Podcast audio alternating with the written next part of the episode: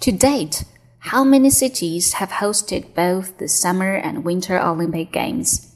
Five, three, one, or none. No single city has hosted both seasonal Olympics before, but Beijing, China, is set to become the first next year.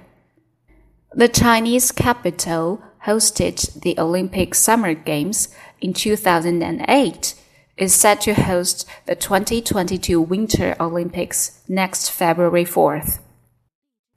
Looking ahead, the events will return to Paris, France, in twenty twenty-four, Milano-Cortina, Italy, in twenty twenty-six, Los Angeles, California, in twenty twenty-eight, and the International Olympics Committee just announced yesterday that Brisbane, Australia, is the preferred host for the twenty thirty-two Summer Olympics. This is a new process for Olympic organizers. They haven't announced the venue for the twenty thirty Winter Games yet, and the Brisbane bid to host the twenty thirty-two Games isn't a done deal.The I O C still have to vote on this to make it final.